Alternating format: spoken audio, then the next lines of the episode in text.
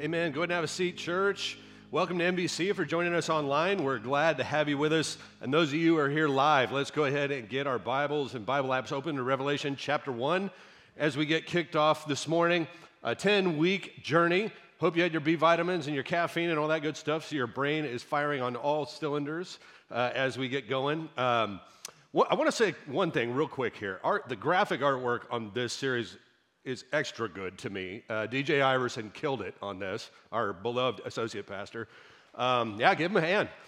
Um, at some point, I'm going to have him come up and explain to you some of the, the, the, background for all this, but in one way, shape, or form, the, every single uh, symbol that is present in the book of Revelation is represented in that graphic in some way, shape, or form. So you can imagine the amount of care and, that went into it. But the, yeah, go DJ. It's exactly right. Uh, and so it was an incredible piece of, of, artwork. And of course, we love creativity here at NBC. Um, and, but it's easy then if I tell you that for you to go, okay, let me see how many of these things I can find, and immediately start to zoom in and to try to find all the little tiny pieces that, that make the graphic what it is instead of looking at it before I told you that information back and going, okay, uh, that's a great piece of artwork. Look at that. That's kind of cool, right? Um, you can do the same thing with, with Revelation. And you can fail to see the big picture if you get too into the details of what's going on. Now, I'll explain, we got 10 weeks to sort all that out, okay? But today, what I want to do is just kick us off, give us an introduction to the book, I'll let you know kind of the approach we're going to take in general overall, and look at chapter one, all right? That's, that's our agenda today. John Ortberg said, he said, There are three things, three topics that in any church, if you want to gather and keep a crowd, that you can preach on at any time. He said, Number one is sex, two is the end times, three is will there be sex in the end times? He said. um, I love, I, love, I love the way that he approaches uh, the book, just kind of at the outset with a little bit of humor, and tongue in cheek, and uh, he's right in the sense that, that people are fascinated with Revelation. And it's a book that's full of mystery and intrigue, and people have debated back and forth when it was written and what it's for and what all the symbolic language inside of it means, as well as the when and the how of the second coming of Christ, how that's going to take place. Uh, others spend a lot of time trying to crack what they believe to be the Revelation code, if you will. This much is true. The book of Revelation was was written by God to reveal, not to conceal. That the point of it is to reveal something that can be comprehended and taught and passed around and used to encourage. It was never supposed to, God didn't put it down to try to hide things from us. He didn't try to say, all right, well, let's see if you can crack this, then maybe you can understand what I'm trying to say. If anything, Revelation is extremely bold. It's not as clear as other books are to us, as good 21st century Americans.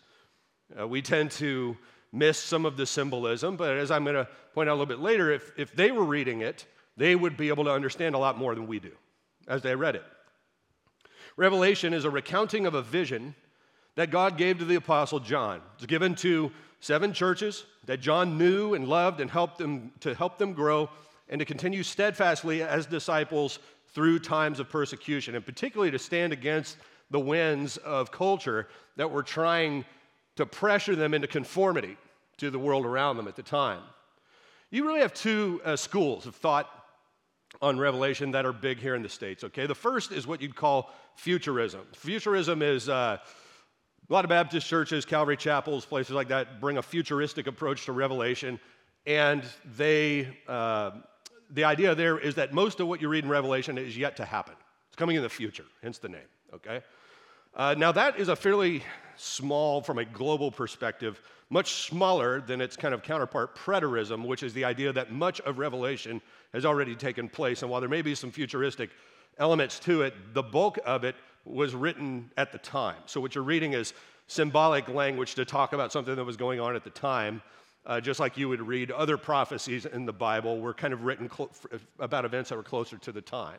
Preterism would be uh, held by uh, Catholics, Presbyterians, all Reformed churches, uh, most Methodist churches, but not all. A lot, the ba- vast majority of people on the planet are preterists in how they approach the book. Okay, so think about it this way: futurism, has to do with the future. We think Revelation, the bulk of it's coming. Preterism is more of a historical approach, that what we're reading is a apocalyptic or symbolic kind of uh, literature that's kind of encased in, in the, the form of an epistle in its own way.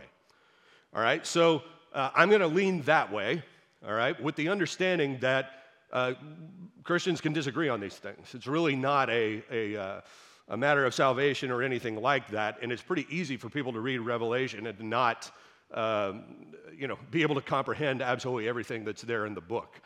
But the big overarching principles of Revelation are shared by both sides, and that's we're going to we're to camp out there all right, in, in, the bulk of things. Now, we'll get to the, some of the ones that everybody wonders about all the time the mark of the beast and 666 and all these kinds of things. We'll deal with in a little bit of, of greater detail. But by and large, we're not going to get into uh, just every little piece of minutia that's out there uh, because again when you do it you start you start getting too close to the television and you can't really see what's going on when you do it now here in chapter one uh, we well, let me pause there. there. You have two schools of thought, but you also have two mistakes that people make when they kind of approach Revelation. One is they get obsessed with it. They get diverted from the heart of our faith because they get obsessed with speculation. So, for instance, in the mid 80s, 1988 to be particular, there was a man that came out with a book that was widely read in churches called 88 Reasons Why the Rapture Will Happen in 1988. This was his reasoning. We cannot know the day or the hour, but we can know the month and the year. That's how he thought about it. Then, when it didn't happen in 1988, he came out with a sequel Why It Will Happen in 1989. And then there was a book written after that that I like a little bit better called 99 Reasons Why We Can't Know When Jesus is Coming Back. So there are other people who would reason okay, we can't know the month or the year, but we might know the generation or we might know the era. And uh, it always seems to be the generation that the writer is living in. Another writer wrote how he was overwhelmed by what he saw. He wrote this desolating earthquakes, sweeping fires, distressing poverty, political profligacy. That's a good word, by the way. Private bankruptcy and widespread immorality, which abound in these last days, obviously indicate the Lord is returning immediately.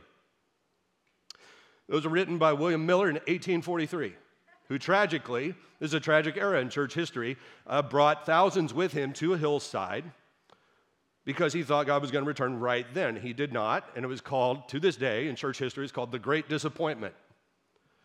William Miller became his teachings in that era, kind of began the, the, the foundations of what we now know as the Seventh day Adventist Church.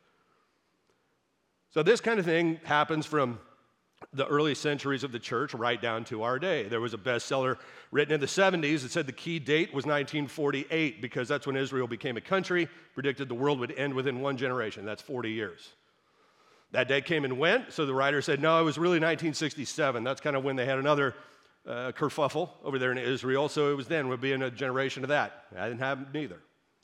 Another writer that I read about wrote the building blocks for the new temple in Jerusalem had been constructed and numbered and are being stored in basements in Kmart's all over the United States until it's time to get shipped over. Kmart's out of business now.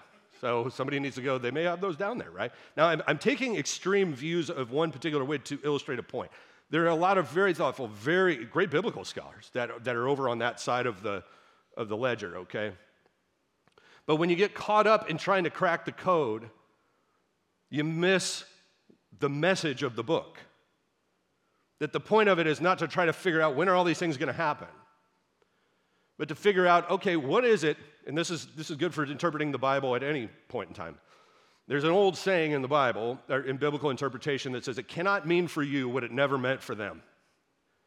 You need to go, we have to go back and go, okay, how would they have read this? How would they have understood it? And then take our lead from that.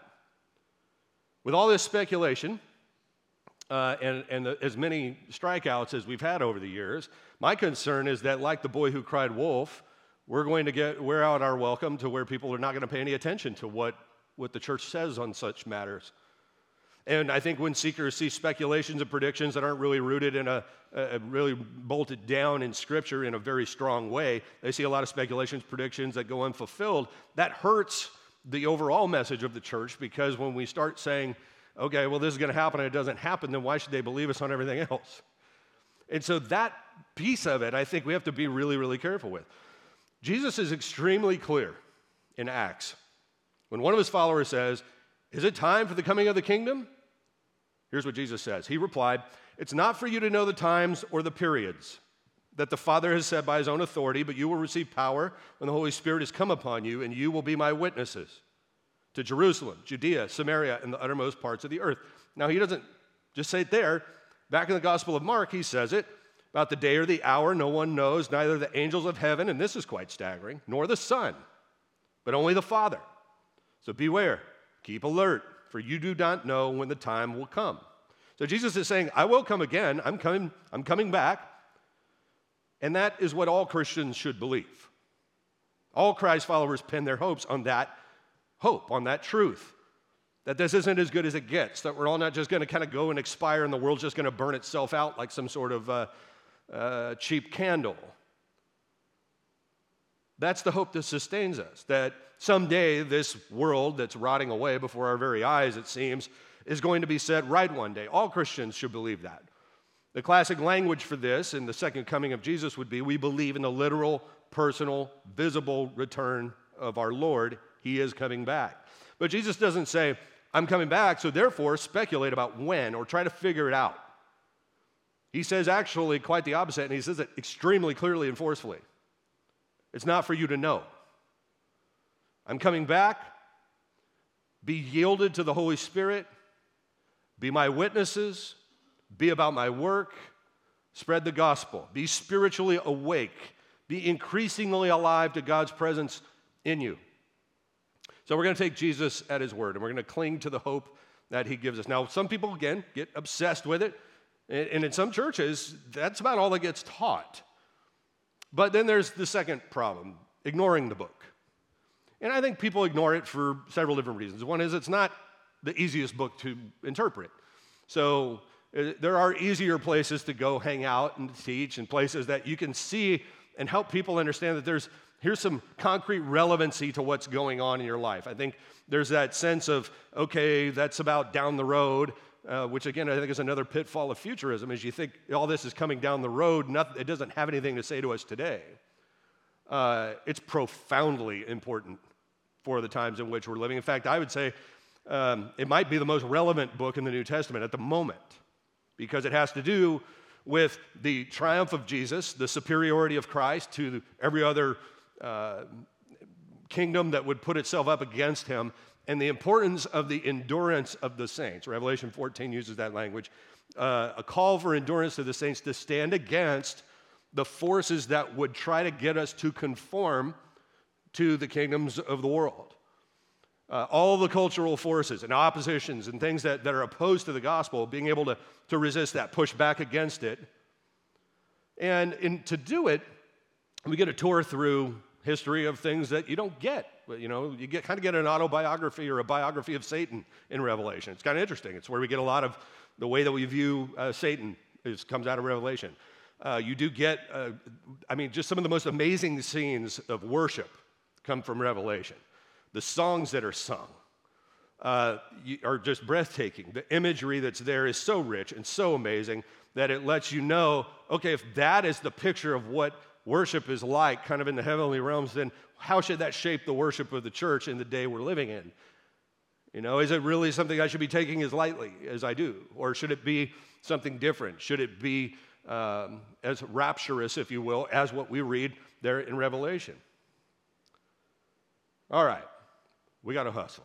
Let's get going, shall we? Revelation chapter 1, verses 1 to 3. The revelation of Jesus Christ, which God gave him to show his servants the things that must soon take place. He made it known by sending his angel to his servant John, who bore witness to the word of God and to the testimony of Jesus Christ, even to all he saw. Blessed is the one who reads aloud the words of this prophecy, and blessed are those who hear and keep what is written in it, for the time is near. Okay, so uh, this is composed and will be circulated among these seven churches that are in Asia Minor, that's modern day Turkey.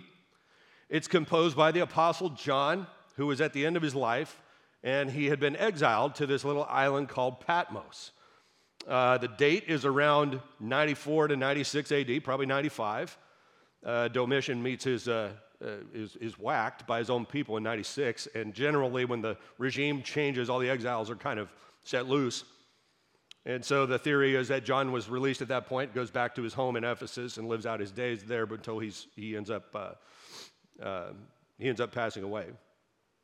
So this likely makes it the last New Testament book written. Now, Patmos, I've got a little picture of it here. This is the deserted side of it. If I flip the island around for you, it would look like Catalina. It's occupied, it's got a lot of uh, it's got little uh, hotels on it. It's got a monastery there. And then the shot on the right is from the cave of John, where they think he might have been when he, when he wrote Revelation. It's a little island, 10 miles by 6 miles at its widest point. Uh, we often picture John as being alone on the island. That's highly unlikely. Uh, the odds were it was actually where a lot of prisoners were.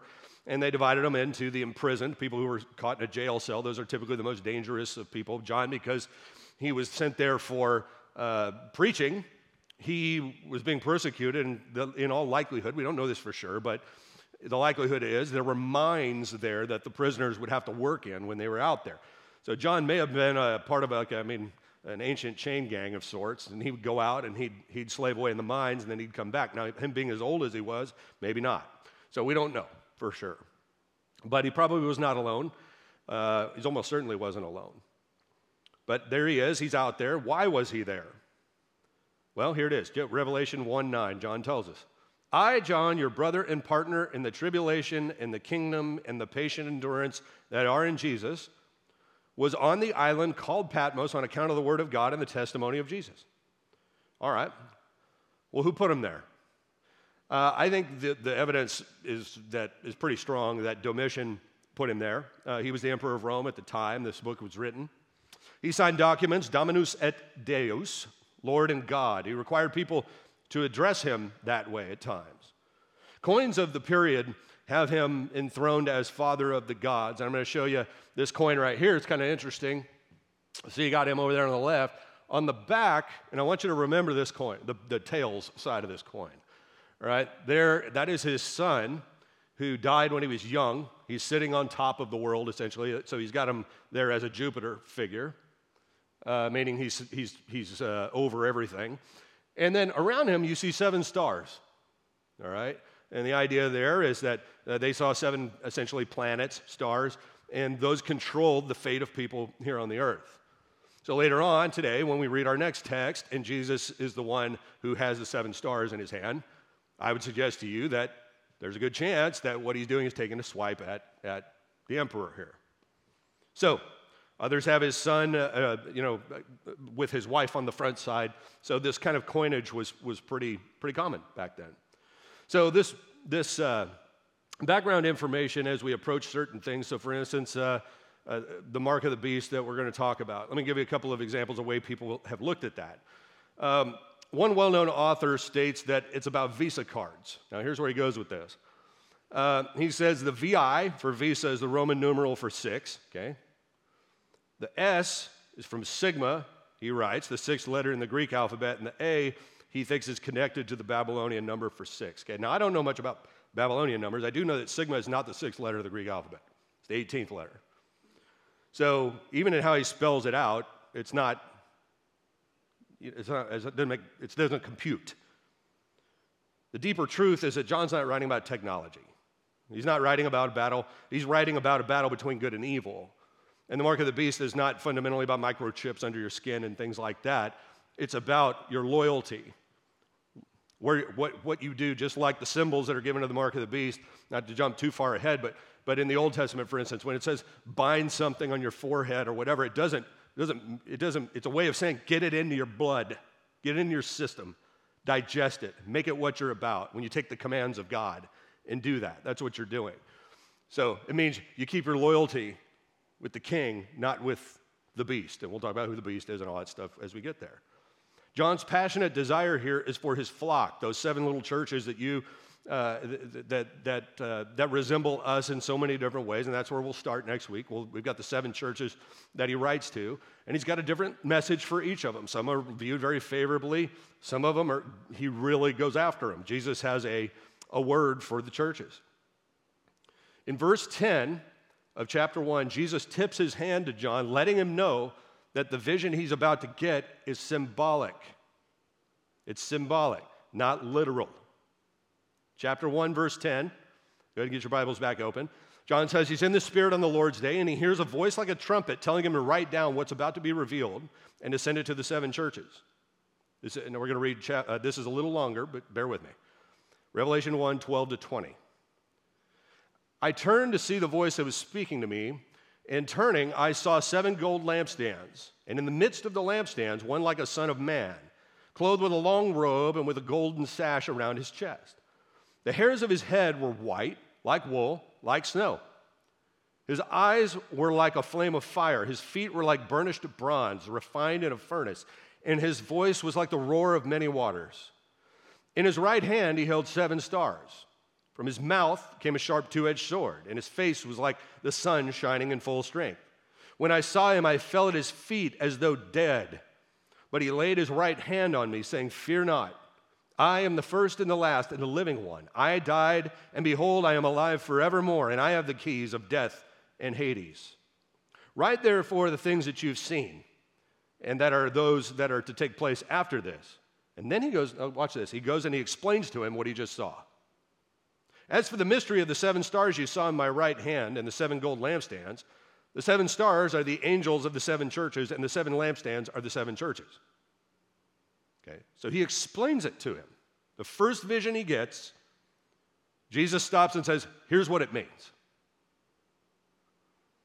He's saying there's meaning to it, it's, it's symbolic.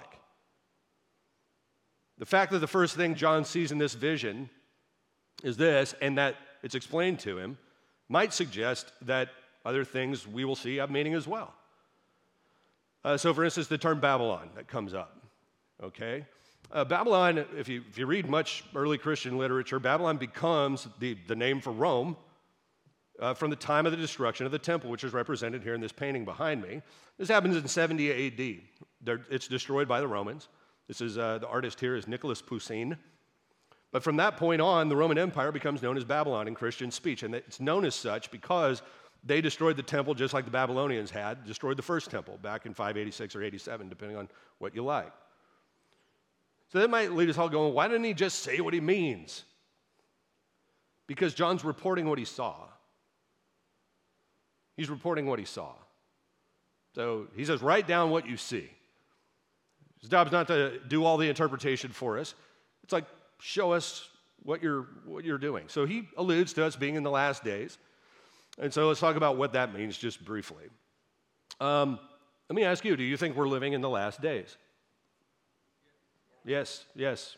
Anybody know? Yes? Likely. Good. Okay, okay. Well, if you say yes, depending on what you mean by it, I mean, you can be, I think it's like right now, it's going to happen, the second coming of Christ is imminent, could happen this afternoon, or it might be a while from now. The last days, as it's referred to for the most part in Scripture, means anything on this side of Pentecost. Anything on this side of Pentecost. Now, let me explain.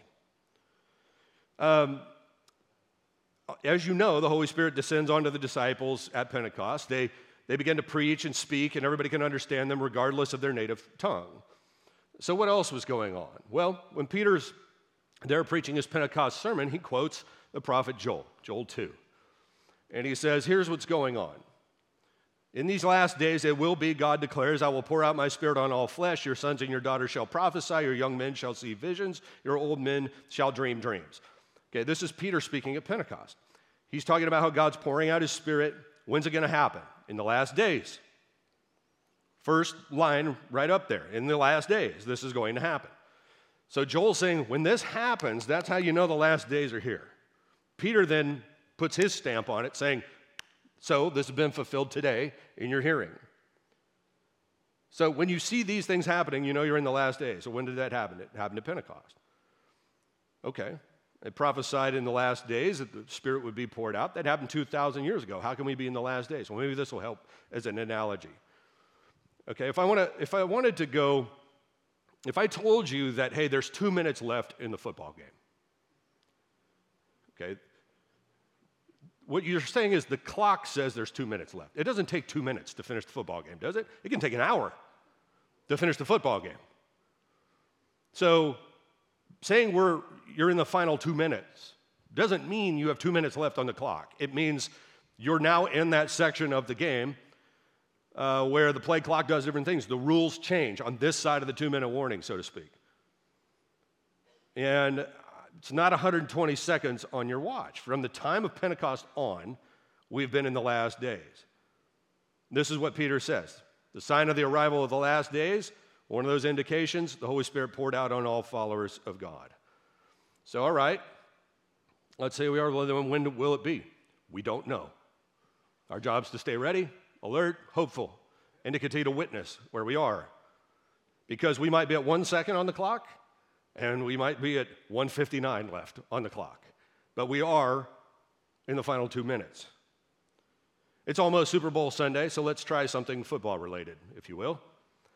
Um, if, if, don't say who, if you know who's playing in the Super Bowl next week, don't say it out loud. Let me read this to you. Tell me what you think I'm saying. I saw 11 warriors coming from the Midwest to make war against 11 birds who flew in from the east. As they made war against one another, time was moving backward. The leader of the warriors had a ball made of leather in his right hand, and on his front was the number 15, and on the back was his number 15, and on his finger was a ring of gold. The fiercest of the birds had no rings of gold on his finger. On his front was the number one, and on his back was the number one. And he made war against the warriors and was victorious. Right? That's not a prediction. I actually think the Chiefs are probably going to win. But, but do you understand, right? If you're here and, and with a little bit of context, you can kind of tell uh, what's likely to happen. Um, one more. Uh, in the booth there, can you pull up the, uh, the, the uh, political cartoon? There you go. Um, so there's this. Now, we as Americans know what this is for the most part. But if I said to you, can you explain that? Write down what you see. You would say, I saw a snake and it was cut into 13 pieces. And, uh, and it said at the bottom, join or die. And so now to a person that's not an American, this makes no sense at all, right? But if you were there, or if I drew you a picture of a donkey and an elephant boxing in front of the White House, you would know what that meant, right? I wouldn't know it, you know, but somebody in Nigeria would have no idea what it was. It's like, what is this? You know, why do they have animals running around in front of the White House or whatever? But, but we know what these things mean. Now, not everything, I want to be really clear about this. Not everything. I'm not proposing that everything in the book of Revelation has already happened. There's futuristic elements in the book, there's no question about that. But the lens that you bring to it as you interpret it do shape a lot of what's going on, and it's, and it's full of symbolism because John is reporting what he saw. That's what he's told to do. Revelation is full of symbolism because of that. Let's go ahead and go to the next slide. So, what does it say? What's the big message? It would go something like this Jesus is victorious, and he's leading his people to glory. But along the way, trouble finds the people of God. And so it is for people who are able to endure. So when we get down to what's Satan's problem, why does he keep messing with everybody here on the earth? You know, basically, I'll, I'll sum it up quickly for you. Uh, he says basically, Satan's already been defeated. He's like the guy in an old Western who gets shot and he's fatally wounded. He's laying over in the corner and he's dead. He's going to die. Everybody knows he's going to die and he's about to breathe his last. Well, that guy is dangerous. Have you ever noticed how people always turn their back on the guy? They got to go to the counter and have a shot of whiskey before they leave or before they, they take him out all the way. Like, why, why not finish the job or whatever? So, Revelation pictures Satan as this mortally wounded, angry person who's kind of extremely dangerous and is doing whatever he can to, to wreak whatever final destruction he can on the earth because the text says he knows his time is short. He knows his time is short. So, Jesus is put forth as the victor. What happens at the empty tomb is that's the mortal wound on Satan. And Jesus then leads his people forward, and with this rich symbolic language that, that, that jo- drops your jaw, the pictures that are, are given are incredible. uh, the worship scenes. I'll just give you um, one. There are a sequence of songs that are just unbelievable, uh, recounting and singing at the top of their lungs in beauty and splendor. You know, holy, holy, holy is the Lord God Almighty. The whole earth is filled with His glory. And on and on, on they go. And there's a sequence of these songs. And one of the things that jumps out to you as you look at all of the songs, none of them are solos. None of them. Now, that doesn't mean that nobody should ever sing a solo in real life or whatever, but there's something unique because it's about the people of God doing it together. And you see visions of people who are earthly rulers throwing down their, their, their crowns, and you see uh, basically everything that we would instill with authority or worth or power in this world bowing itself down in the presence of Jesus. And it just highlights in ways that you can't do by just saying, hey, Jesus is victorious. Sometimes you have to draw people a picture. Sometimes you just got to write a song about it to help them understand fully what's going on.